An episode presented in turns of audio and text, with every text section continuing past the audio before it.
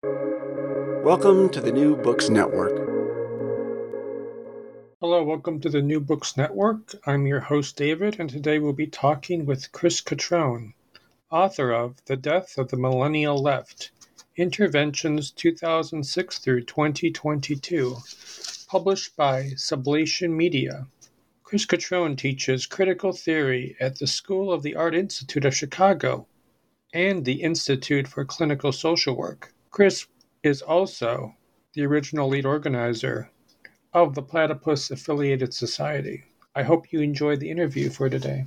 So, we usually like to start our interview just by asking our guests just their general background and uh, how they came to write uh, their, their work. So, Chris, how did you, what's your background and how did you come to write The Death of the Millennial Left? Well, um, so these are writings that I did over the course of about 16 years and it was in the context of organizing uh, a group of students of mine from the University of Chicago and the School of the Art Institute of Chicago into what became the Platypus Affiliated Society organization. Um, these were articles that I wrote for the publication of that organization, the Platypus Review, um, as commentary on mainstream political events as they were happening.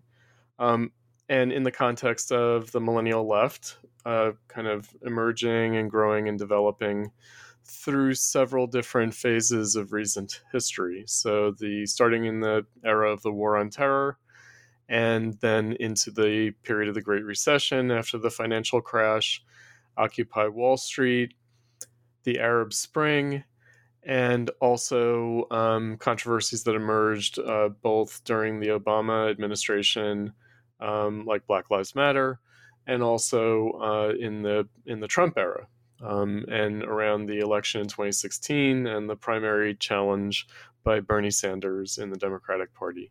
So it's basically thematically organized according to those different um, topics as uh, kind of different angles on recent history. Um, and then I compiled them in in a collection because I thought this was a good kind of retrospective moment to reflect upon recent history. And you probably get this question all the time, but the name of the organi- organization that you founded, Platypus, where did the name come from? Okay, so that name comes from the history of Marxism. Uh, it comes from an anecdote uh, told by Frederick Engels, who was Marx's um, lifelong friend and collaborator, um, about his disbelief at the existence of the platypus. So um, he thought that it was a fraud uh, perpetrated by uh, British uh, taxidermists who had sort of stitched together um, a, a, creature out of different parts. And then they had a living platypus at the zoo that he saw, and he was sort of ashamed of himself for, for being skeptical and disbelieving. So we used that um, kind of anecdote and the image of the platypus and the example of the platypus in terms of natural evolution, natural history, um, to talk about how the the left in the 21st century, given its complex and storied history and kind of tragic history, um, that the historical values of the left might have become obscure and in many respects unrecognizable by the time of the millennial left in the 21st century. So we thought it was an apt metaphor for capturing um, the moment and uh, and also as uh, really posing the question of the left. So just as the platypus um, kind of puzzled the uh, concepts of evolution and natural history in the 19th century, uh, we wanted to raise the question of the left um, as an open-ended problem yet to be figured out in the 21st century. Right. So uh, for this interview, I we I decided to focus more on the prologue and the epilogue, uh, which which are the two essays I found the most fascinating. Um, so in, in the in the prologue, it, entitled "Paths to Marxism." Uh, you start out by citing your three principal teachers, uh, which is the Spartacus League, Adolph Reed, and Moishe Postone. Uh, do you see a do you see a through line through these three principal teachers, or, or are they for you three, I guess, discrete, hermetically sealed like influences? Oh no, so I I see them the through line, the connection among them is Marxism, meaning um, they what they have in common is um, thinking that is inspired by uh, the history of Marxism and is a response to the history of Marxism and a kind of critical view on the history of Marxism. So these are, you know, I feel like I was taught by people who um, did not simply kind of embrace Marxism affirmatively, but critically. Um, and th- so those were my living teachers. Um, and I also had a posthumous teacher, and that's uh, Theodor Adorno, who was the topic of my academic study, but also uh, more broadly and deeply inspirational for me. Could you uh, please elaborate uh, the difference between taking Marxism affirmatively as to taking it on critically?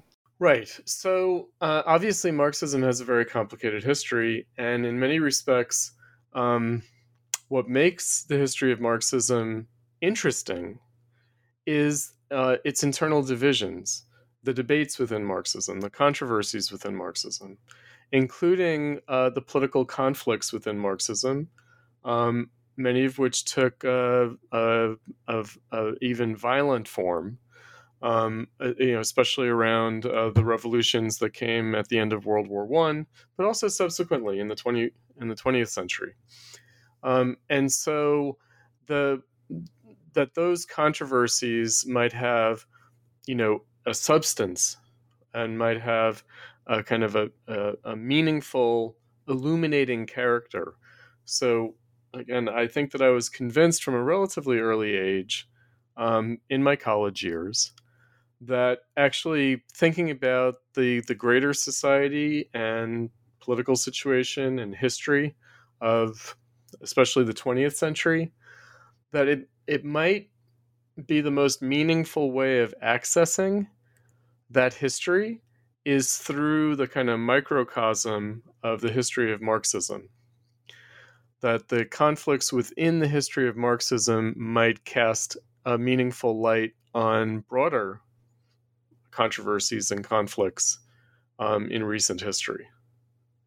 So that's what it means to take it up critically, to basically say uh, Marxism is defined in its history, its its political history, by crisis and conflict. Uh, that Marxism had to work through its own internal crises, and that some of the most kind of clarifying, meaningful, um, and deep uh, questions raised by the history of Marxism are posed exactly by those uh, controversies and conflicts. Not to shy away from those or to treat them as settled, but again, treat them as open questions that still um, affect us, that still speak to us in the present. Going on through the essay, you talk about your political awakening in a sense. Um, I guess the question, but the curiosity I had is uh, you said you were turned on to Marxism in high school. Did you have any other political orientation before you were acquainted with Marxism? And what was was there a political event or what happened uh, that made you want to turn to more radical politics? Right. So it's um it's interesting. I'm not sure whether I was already kind of um, politically predisposed and then Marxism answered that in me, or whether I was actually politicized by Marxism um, by my exposure to it. So it's a kind of a it's you know it's it's almost an accident. Um, I I recall um, dressing up for Halloween in 1983 as a I think a World War One soldier. Like it was um, a friend of mine had like old stuff really old stuff. It seemed like not even World War II. It seemed to even predate World War II. So I dressed up as a soldier. And then someone asked me, Oh, are you getting ready to go to Grenada? Um, the U.S. Um, under Ronald Reagan invaded the island nation of Grenada, and I was sort of shocked. I was like, "No, I, you know, I wasn't even aware that the war was was taking place." And uh, a close friend of mine, um, his older sister, you know, when we were talking about the war it was taking place in the context of the Cold War. So um, the U.S. was invading Grenada because Grenada was seen as providing a, a kind of an airstrip for the Soviet Union and you know for the East Bloc, and you know it was a uh, it was a landing strip that was being built by Cuban engineers, and there were Cuban troops, and so this is the rationale for the invasion. And so again, it was like, well, what is this? You know, it's the Soviet Union and the Cold War and the conflict between the East and the West, capitalism and communism. So a friend of mine, like I said, his older sister said, well, if you're interested in that, you should read the Communist Manifesto. So I did, and um, I think it struck me in a peculiar way. Um, it struck me as, again, critical. Like in other words, it sim- it didn't simply explain the world to me, although I I felt like it did. Um, but it also uh, gave me a sense that there are conflicts in the socialist and communist movement. So Marx and Engels have the kind of criticism of other socialists in the manifesto. You know, it gave this kind of broad sweep of history, and especially the the character of modern history and capitalism. You know, the sorcerer's apprentice, all that is solid melts into air. Um, you know, the revolutionary role of bourgeois society in transforming the world um, you know, it's it's quite a inspiring text, but it, I think it, it inspired me in a in a particular way, which is not simply to kind of have a, a kind of a negative rejection of the world as it is, but to see the world as um, afflicted by crisis and having a kind of unfulfilled potential, uh, unfulfilled potential for freedom. I think that that really spoke to me from a very young age. Um, and uh, you know, again, what were the the conflicts, the wars of my own time? You know, what deeper meaning in history did they have? Did these political events have? It seemed to speak to that, however distantly, and obviously not not immediately or directly, um, but conceptually, it spoke to uh, a compelling way of, of of regarding the world that I was living in. After you become acquainted with Marxism and the left more broadly, what was it about Marxism that made you want to stick to that instead of other left tendencies such as anarchism or something like Christian socialism? Right, so there was something a little bit unsatisfying. Uh, subsequent to reading the Communist Manifesto, I did encounter like leftist activists uh, and they were not Marxists. Um, they were like secular humanists, you know, sort of atheists. They were Quakers. Um, there was also, you know, from the, the same family of, of the my close friend um, were Catholic, and they were involved in uh, kind of liberation theology, Catholic worker kind of social justice activism, and those seemed uh, less interesting to me and more simply kind of negative, like denouncing the kind of corruption and iniquities of the world, um, rather than, again, this kind of broader and deeper vision of uh, society and history. So, Marxism, you know, I was kind of sold on Marx. And uh, I thought that the left that I encountered in terms of activism uh, was much less inspiring. And for instance, it was very much defined by opposition to Ronald Reagan. These were the Reagan years. And there was a you know very close memory of the 1960s New Left and this kind of fight the right kind of um, attitude and orientation that I found uh, not only less compelling but kind of off-putting I, I found it to be problematic. Uh, you know, I didn't have the language for it back then, but of course now looking back, I would say, oh well, they had an undialectical view of capitalism and and political realities by contrast with Marx.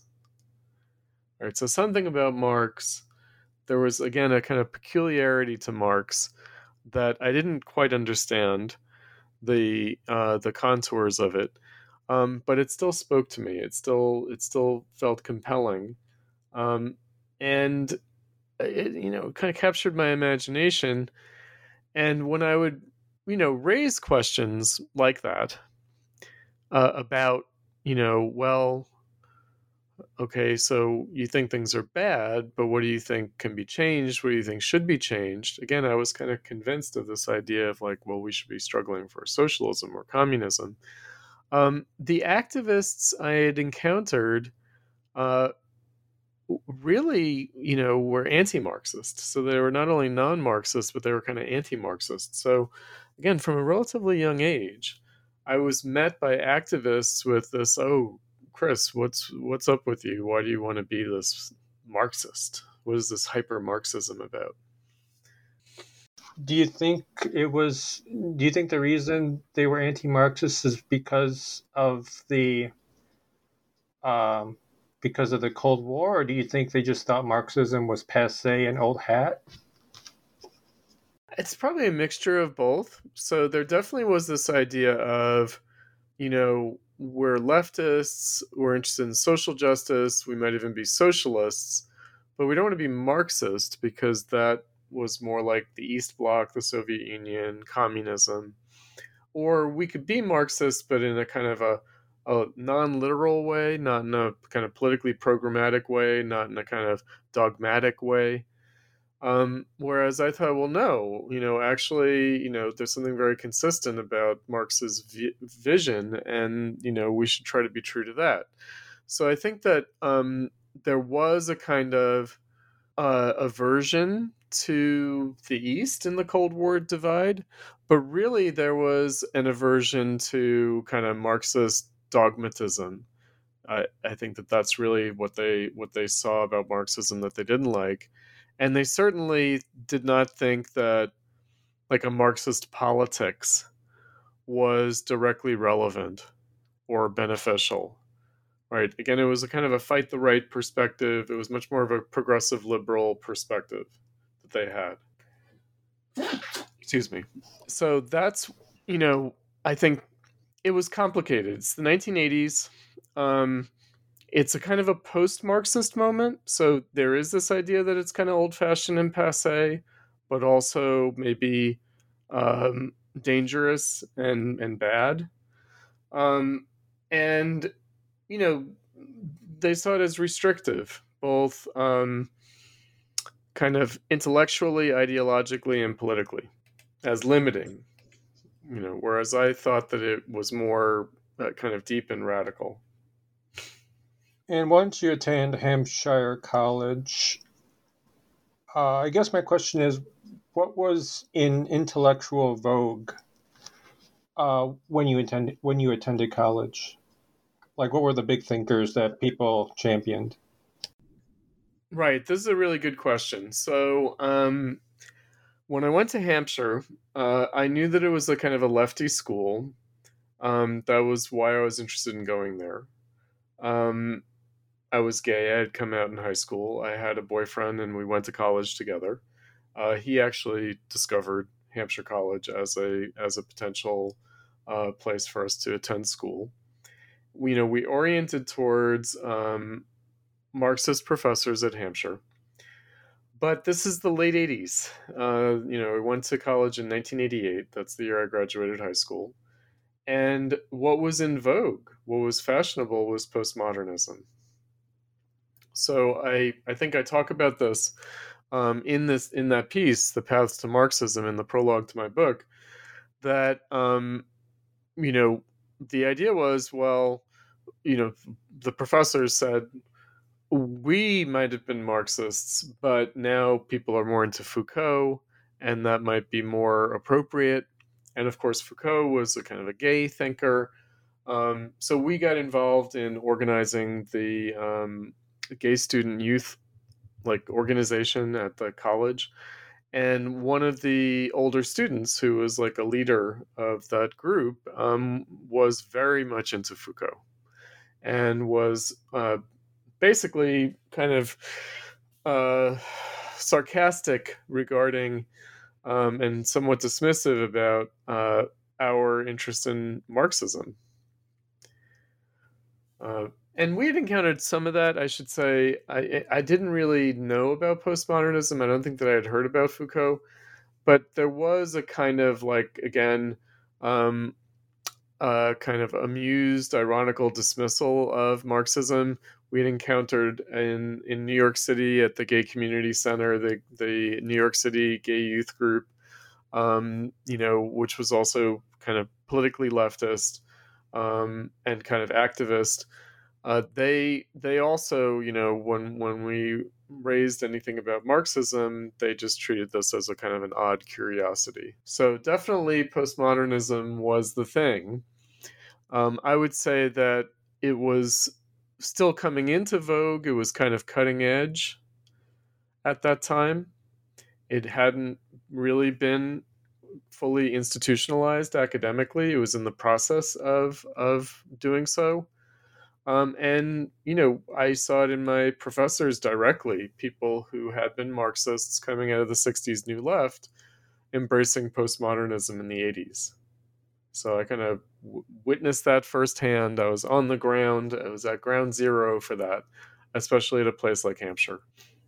You talk about your professors originally being Marxists and then turning to this other line of thought. What do you think it was that made them turn to that? Was it just a pessimism about the political, uh, the the the uh, type of politics?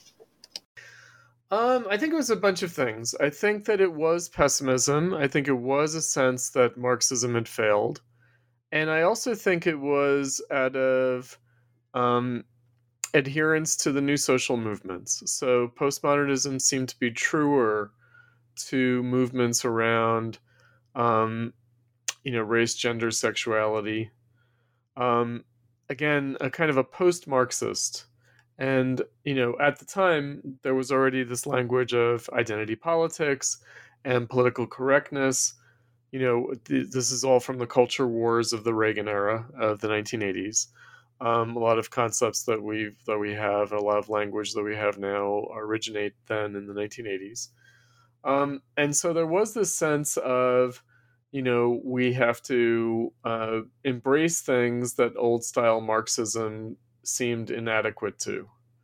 And those were the new social movements around social group identity and other forms of like oppression rather than just class. So I think that that was really the appeal. So I think that there was a kind of a blending of new social movements and postmodernist thinking and it's at Hampshire in which you first get introduced to one of the three principal teachers that you name, which is a Spartacus League. Uh, what originally drew you to the Spartacus League, and were there any other leftist organizations that were at Hampshire and you considered? Um, well, they weren't really at Hampshire, and there weren't really leftist groups uh, in the five college community in, in Amherst and Northampton. Um, so th- probably the leftist organization that was present was the Democratic Socialists of America, the DSA, um, in the form of uh, professors and student activists. There was also, interestingly enough, a student organization at the UMass Amherst, at the University of Massachusetts Amherst, that was the Communist Party USA. CPUSA. But other than that, um, you know, I think that uh, my friends and I had encountered leftist organizations at protest demonstrations um, in New York and uh, also, you know, elsewhere when we were in college. Um, but uh, we we didn't really have all that much direct contact. Uh, I think that I talk about going to the anarchist bookstore in New York City and just so happened to meet Murray Bookchin without realizing that that's who it was. Um, when I was still in high school, I don't think it ever occurred to us to join a leftist organization, a Marxist organization. That just didn't present itself to us as a possibility. It wasn't on our radar. And we encountered the Spartacist League really accidentally um, through a friend. So she had encountered them. They had set up a meeting, a follow up meeting to see her, and we came along. We joined her for that meeting because she wanted to you know, get our opinion because she knew that we were interested in Marxism of the Spartacist League. Uh, otherwise, we might not have met them. Right. So, you know, we had picked up some like, you know, Marxist and socialist and leftist newspapers at protest demos, but they seemed uh, kind of a little bit overwrought, a little bit, you know, just like curiosities. They didn't they didn't actually grab our attention. But meeting with the Spartacist League, like I said, it's almost an accident. Um, and it was a contentious meeting. We we raised questions, we argued with them, we debated with them, you know, we pressed them on things they were interesting. They were more interesting than we expected. And so that began a process of uh, our familiarizing ourselves with them and then starting a Spartacus Youth Club at Hampshire. Um, otherwise, they weren't there. They were in Boston and New York. So the um, the members that we met with were from Boston. They weren't local um, to the community at all. And actually, that created some problems. They didn't quite trust us organizing a youth club so far away from them without their direct supervision. Uh, so it, it ended up creating some problems down the road. Um, but in any case, uh, we found them compelling, you know, probably as a function of meeting them in person in a way that we had not found the leftists that we had met at protest demonstrations who we didn't really talk to very much. We just read their papers. We bought and read their papers. We didn't find them as interesting or compelling as we found the Spartacist League. Like I said, it's kind of an accident though, so it's not like we shopped around for different leftist organizations. We didn't. Um, but we encountered them, we found them compelling, and uh, that began a kind of um, tutelage under the Spartacists.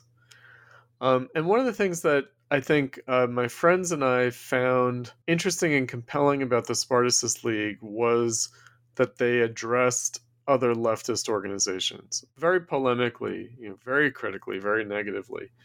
But reading their newspaper, Workers Vanguard, um, was like a survey of the left. It, you know, they they addressed different tendencies um, on the left, different different forms of, of Marxist ideology, you know, and not just in the United States, but around the world. And again, not only just in the present, but historically. And that was compelling. So, one organization that you mentioned during your answer was, was the DSA, and that that name has come up a lot, especially since 2016 in the Bernie campaign.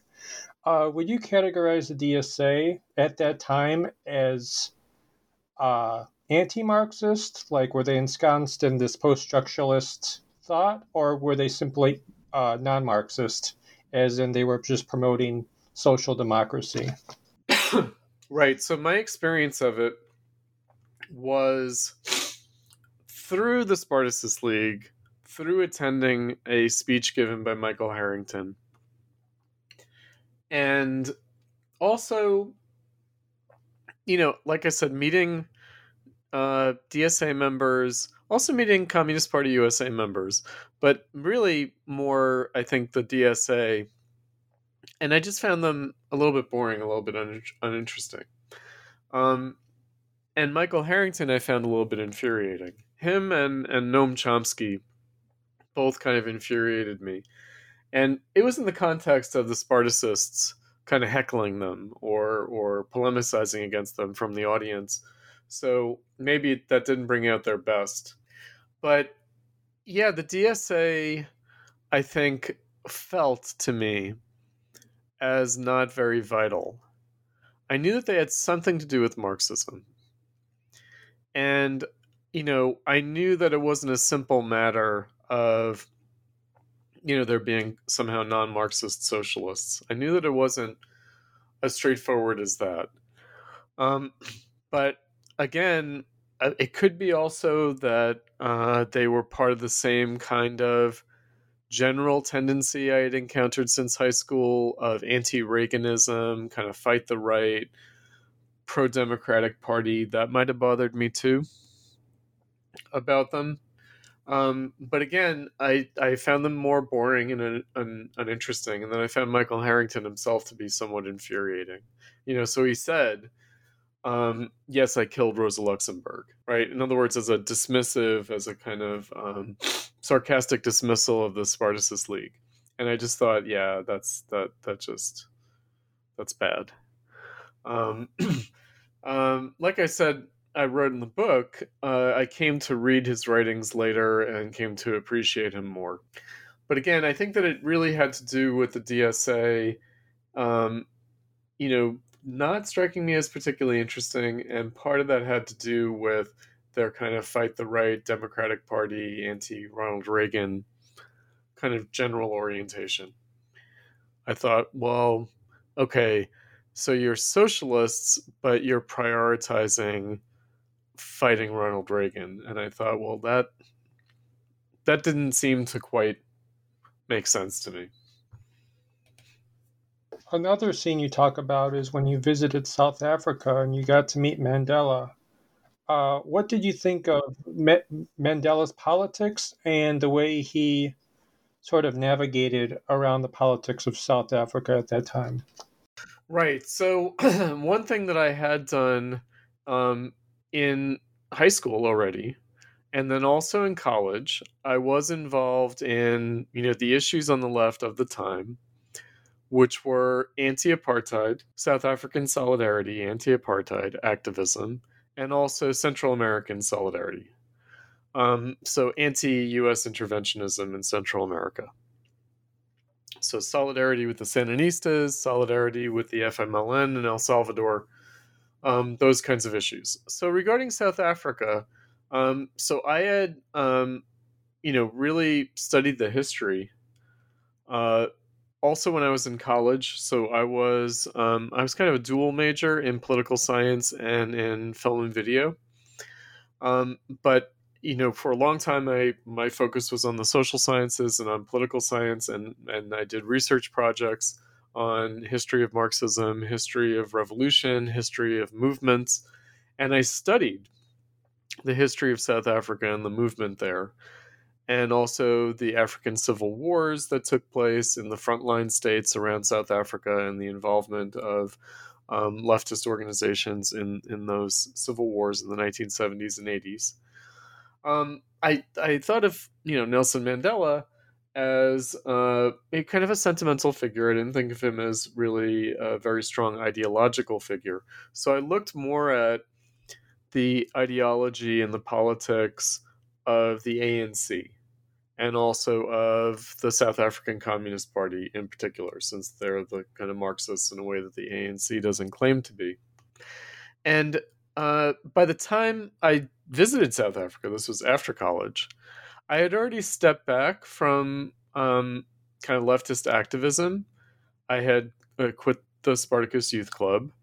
Um, and it was in the context of uh, my career as a video artist. It was to attend a film festival, the first gay and lesbian film festival in South Africa. Um, and that's how I got my travel paid for. And, uh, you know, it was in the first year post apartheid. Um, so it was the new post-apartheid South Africa, um, and uh, it's sponsored by the government, by the ANC. And so that was the context in which I met, you know, these activists, including very briefly, just you know, at a kind of a, a, a kind of a formal kind of reception dinner, um, uh, Nelson Mandela. So you know, I already understood the limitations of both the historical situation, the politics, the ideology, the general orientation of both the South African Communist Party and the African National Congress. I understood already through the Spartacist League, you know, they considered the um, the ANC and the South African Communist Party to be like sellouts you know that they were like betraying the anti-apartheid struggle and they were establishing neo-apartheid um, you know very strident polemical rhetoric. But I, I did have a sense of the substance of it. And so as i wrote in my book um, i was sympathetic to especially the um, sobriety of Mandela and the other activists, the other kind of celebrity kind of figures from the movement who we met. You know, uh, me and my group of uh, uh, traveling British and American filmmakers, and they were, you know, super enthusiastic.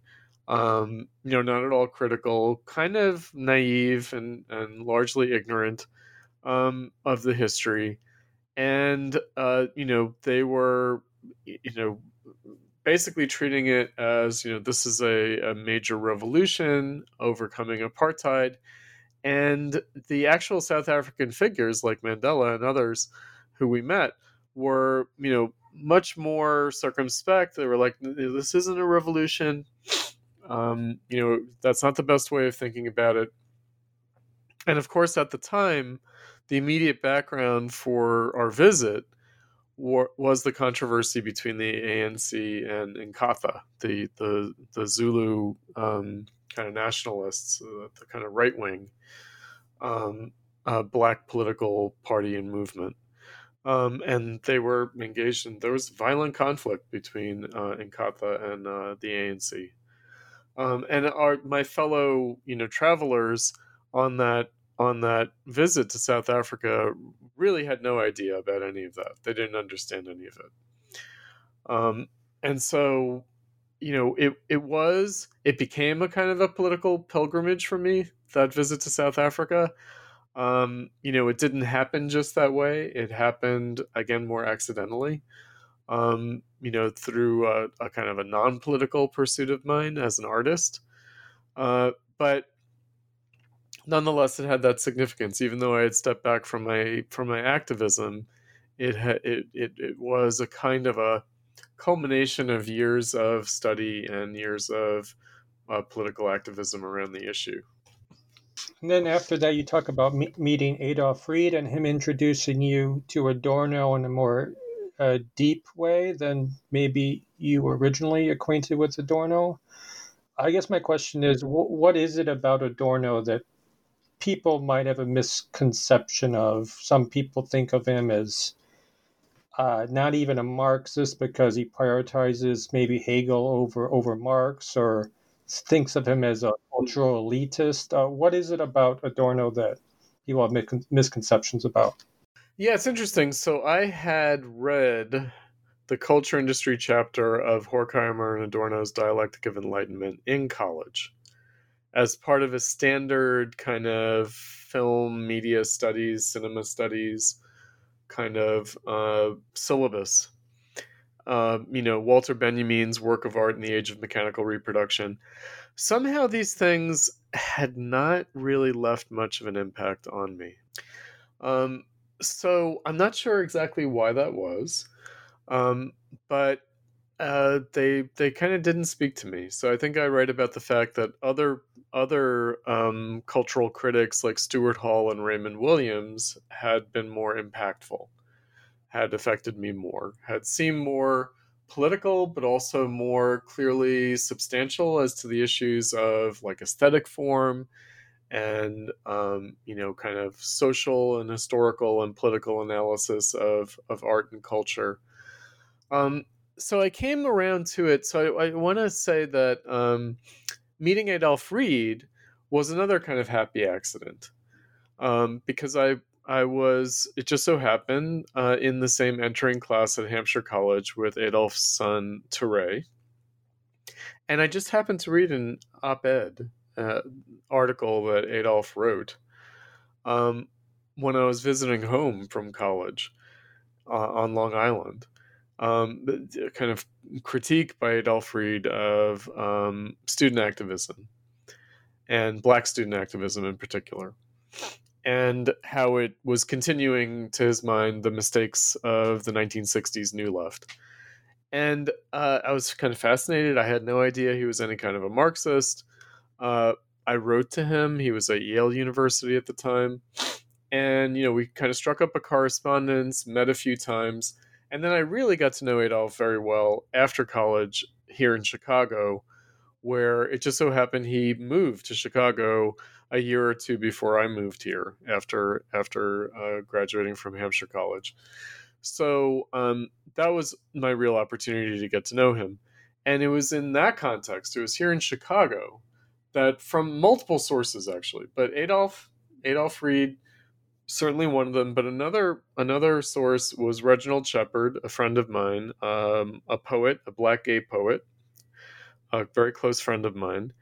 Um, they both recommended Adorno to me in the context of my attending the School of the Art Institute of Chicago to get an MFA in in video art, a Master of Fine Arts in Video Art.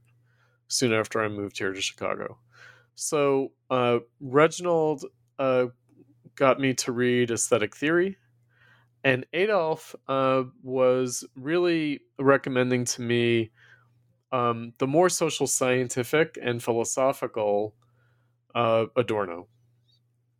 So he recommended the essay collection Prisms, which has a variety of different essays in it. It's a it's a wonderful book, but also negative dialectics.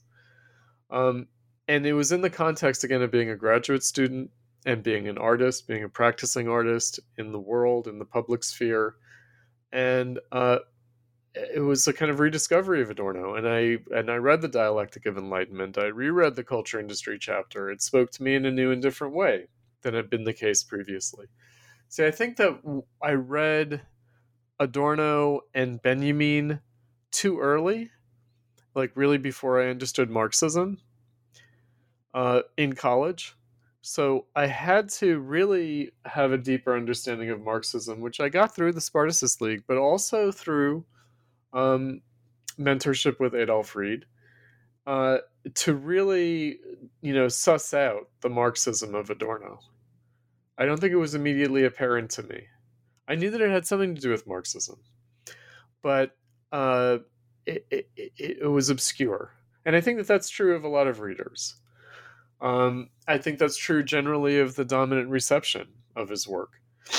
Uh, and it's I never. It's not that I ever thought Adorno was a cultural elitist or anything like that. Um, I rather I had a different experience of it. Now I should also say that friends of mine, and I'm not sure that I wrote about this in the book actually, uh, who were musicians who were you know very deeply involved in music they had read and i had read along with them um, uh, adorno's uh, philosophy of modern music. So that's his kind of semi-notorious book about um, schoenberg and stravinsky.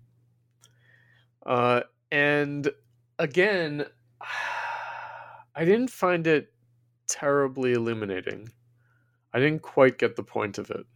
It didn't capture me. So that's something that took place in in college.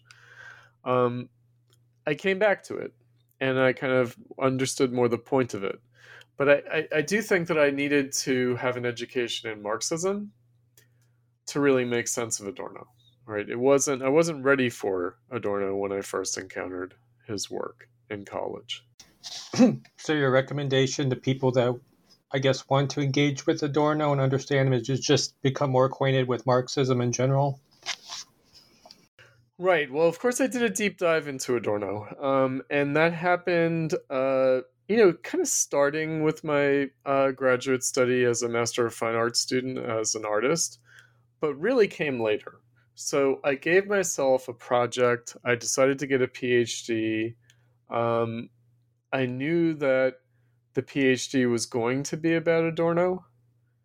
I knew that I'd be writing a dissertation on Adorno. I thought it would be more media studies, cultural studies, cultural criticism oriented. I thought it would be more art and literature oriented. But then, of course, the more of the secondary literature, the scholarship on Adorno that I read, the more I realized that there was a real deficit in understanding Adorno's Marxism his view on society and politics. That that seemed to be um, a, a, serious missing piece in people's understanding of, of Adorno. And again, I was encouraged in this by Adolph. Um, and, you know, so I, I did a deeper investigation. And as it turned out, uh, around the time that I started my graduate studies towards the PhD, there were some new publications of Adorno's writings, uh, specifically the essays in critical models. But then there started to be some other uh, new publications of, of Adorno's writings that had more of a political bent to them. There were lectures published on the introduction of sociology, for example, uh, around that time. And again, it, it, it seemed to confirm like his more political writings seem to confirm uh, what I had sort of read between the lines of the cultural criticism, which is the Marxism informing his work. So uh, again, now I feel like it's a very different situation in terms of what's available, uh, and and really, uh, uh, Adorno gave me another angle into the history and meaning of Marxism that I had to be prepared for. I had to have some substantial sense of Marxism and its history and the controversies in that history, the conflicts in that history, um, in order to make sense of Adorno. But then Adorno kind of deepened, you know, so I, I kind of detected the implicit Marxism in Adorno, but then Adorno's writings themselves helped bring out the implicit not always fully spelled out aspects of Marxism itself. I guess moving on to the epilogue now, the American Revolution and the left. what what do you uh, what do you find in the American Revolution that's important for the for the left to uh, keep alive, I guess, or to remember? Right. So um, I wrote that in the context of a platypus panel, um, a panel discussion, a public forum at Columbia University right before the uh, COVID pandemic hit uh, in February of 2020. So, in the election year of 2020, at the end of uh, Donald Trump's first term as president, and in the context of the 1619 project having uh, been published in 2019, the year before. And so, controversy around the American Revolution, the meaning of the American Revolution, um, was, you know, very front and center in the public sphere.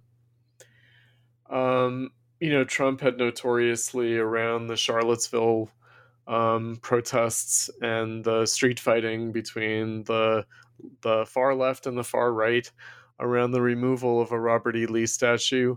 Um, he Trump had said famously, "Well, it's Robert E. Lee today, but tomorrow it's going to be George Washington and uh, Thomas Jefferson and Abraham Lincoln." And uh, and uh, you know, I think people at the time thought that this was uh, overwrought that it was um, kind of an exaggeration and kind of demagogical on on Trump's part to say that.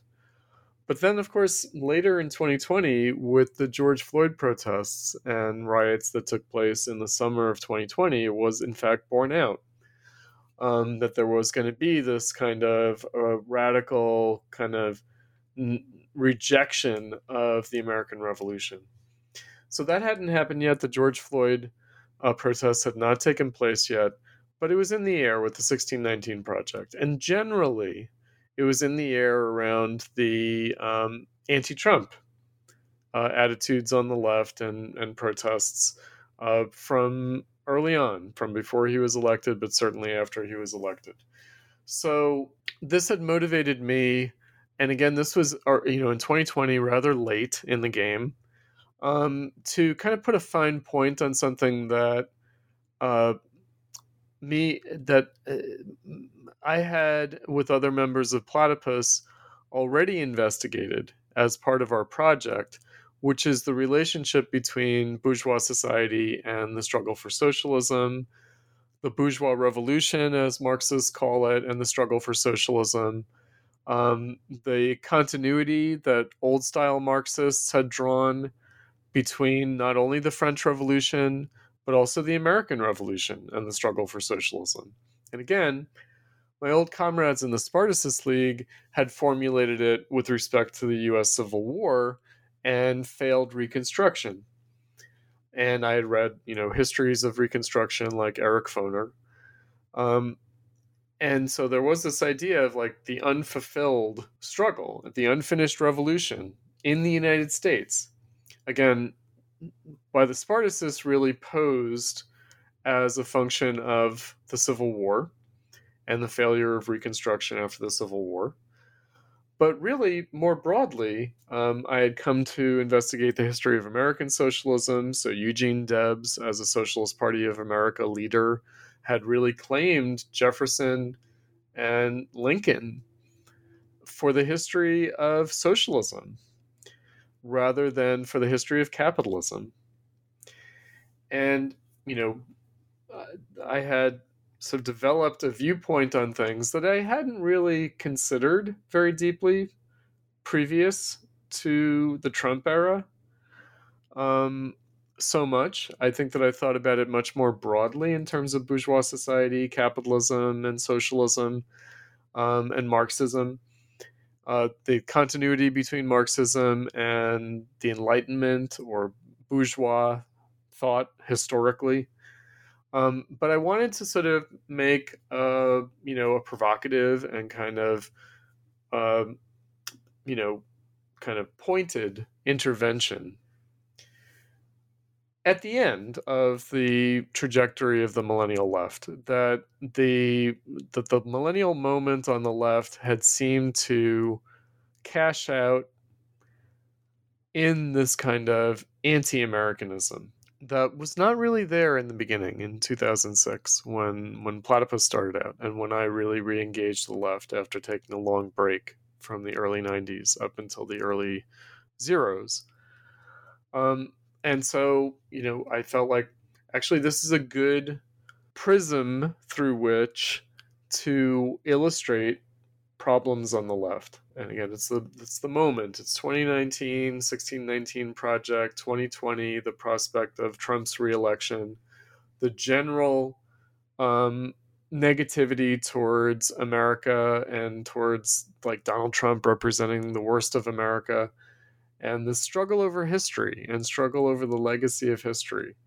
Um, I do feel very strongly and passionately about it.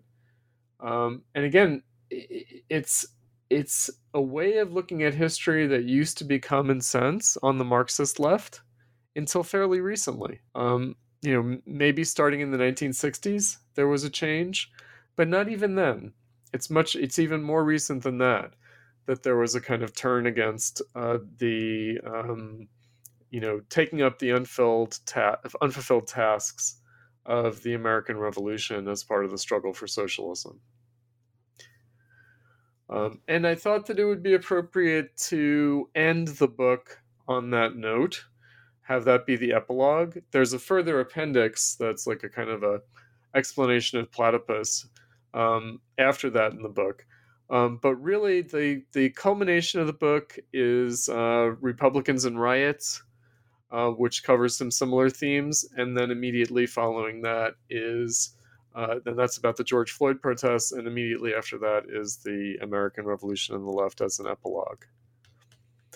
And I thought it was appropriate to end on that note to say, look, uh, this history is not finished, and this negativity and nihilism towards America and its history and the historical task of the present as I see it. Um, this is not finished, this is not settled by any means. And even though it's only obscurely represented in the crisis of capitalist politics, exemplified by Trump, it's there.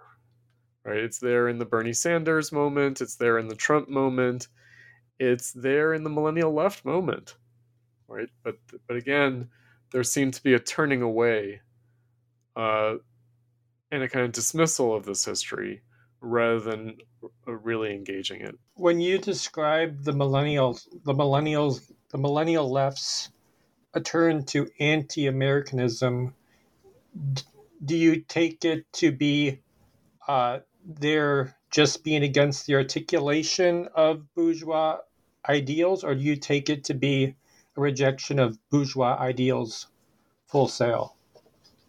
Well, it's tricky, right? Because I think that there's actually a lot of confusion about it, and also a lot of um, kind of a uh, self-contradictory character to it. Um, you know, I mean, in the dominant discourse, you know, so I mentioned the American Revolution and the French Revolution. So I think that you know, Jacobin magazine, the DSA uh, millennial kind of journal, uh, you know, obviously is making a claim on the legacy of the French Revolution. So there's this eh, kind of Cold War era idea that the French Revolution represents equality and the American Revolution represents liberty. That the French Revolution represents socialism in some way. And the American Revolution represents capitalism um, you know, this division of freedom from equality and fraternity, right? So, liberté, égalité, fraternité, the values of the French Revolution, but also life, liberty, and the pursuit of happiness equally for all in the American Revolution. Again, Thomas Jefferson. And of you know, knowing this history as I do, I know that uh, the American and French Revolution that they're very much tied together. They're not separate events. They have some of the same protagonists, like Jefferson himself and Lafayette, you know, Benjamin Franklin. Um, you know, it's all part of one moment at the end of the 1700s, in fact. And so the idea that the French Revolution is more radical and the American Revolution is more conservative, I think is profoundly mistaken, but is also indicative of something, uh, of a kind of uh, basic confusion on the left. Are liberty and equality opposed values? Is freedom as a value opposed to equality? You know, again, this seems to me, especially, you know, I feel like my generational background, the end of the Cold War, um, that kind of overhanging a lot of considerations of history the idea that like freedom is a right wing concept. It's something that I address in the paths to Marxism. And I just I think that this is really wrong and very misleading. And again, the question of the American Revolution, the legacy of the American Revolution really raises this. Like, is it really the case that this bourgeois revolutionary history is divided in this way? That it's capitalism on the one hand or socialism on the other hand.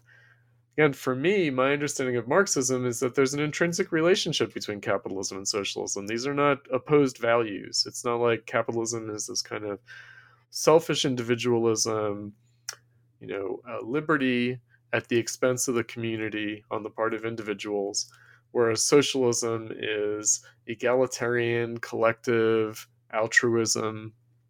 Right? I, I, this is not the way Marx understood it. It's not the way historical Marxism understood it. It's not what uh, socialists in the United States, like Eugene Debs, it's not the way they understood it back in the day. And yet, right, these kind of antinomical, opposed, contradictory uh, ways of thinking about these values does seem to inform, misinform, the left today, and I don't think the millennials really uh, worked worked through it very well. Um, I don't think that they, I think they came up against it, and I think they remain confused about it. So you know that's where I feel like uh, there's a deep ambivalence about um, bourgeois rights, bourgeois values in terms of history, right? Not in terms of like you know the, the rights and values of rich people, not the bourgeoisie, like uh, the bougie kind of wealthy capitalists, but rather bourgeois society. You know, what's new and different about the kind of society we're living in, in capitalism? And what is its unfulfilled and revolutionary potential? And how socialism used to be understood as fulfilling that rather than just being um, skeptical, let alone rejecting of it. Right. So the I, I think I've always understood going all the way back to my first reading of the Communist Manifesto by Marx and Engels, I always understood that the Marxist vision of socialism and communism was not anti-bourgeois, was not like anti-bourgeois society, and that it, wasn't even anti-capitalist. That that wasn't the point. The point was not like anti-capitalism. I guess it's because already in the manifesto I read Marx and Engels' criticism of what they called reactionary socialism. You know, anti-capitalist socialism and the um, limitations and confusion and um, mistake of that and the difference of that from their own perspective right that that's like an abiding uh, lesson from from marx that i've i've had from a very early age I think that's a great way to end the interview, and we usually like to ask our guests uh, is there anything currently that they're working on? Yes, so there's actually a second volume to this book. There's a sequel. And that's a book that will also come out from Sublation Press uh, early next year uh, called Marxism and Politics Essays on Critical Theory and the Party. And it's actually going to be longer than this book. It's going to be a great deal longer, might be as much as twice as long as this book. And that's going to collect my theoretical writings that I've written over the same time period from 2006 up through this year, through 2023. Um, and again, mostly things that I've written for Platypus, for my activity in in that organization, but uh, also things that I've written uh, elsewhere, published elsewhere.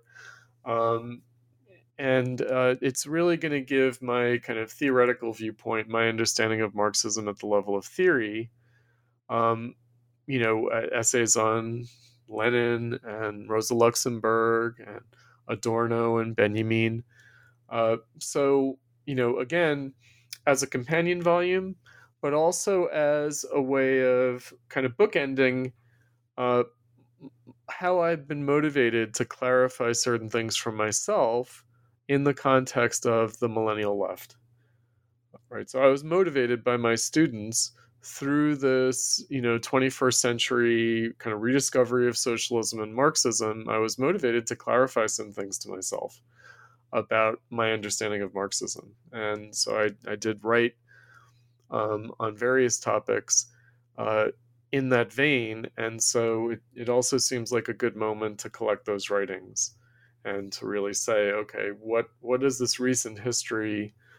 uh, been the occasion for clarifying to myself about my understanding of Marxism. So that's the next uh, the next book that's coming out. Um, like I said, before too long, uh, just in uh, early next year, um, and uh, that's immediately what I'm working on. Um, I'm also doing some other writing uh, for you know essays that that will come out. Um, I've I've written recently a review of uh, the new biography of Milton Friedman by Jennifer Burns that's uh, going to come out in Compact Magazine. So those are my those are my uh, immediate plans for the rest of this year and early next year. Chris Cutrone, thank you so much for your time. Thank you.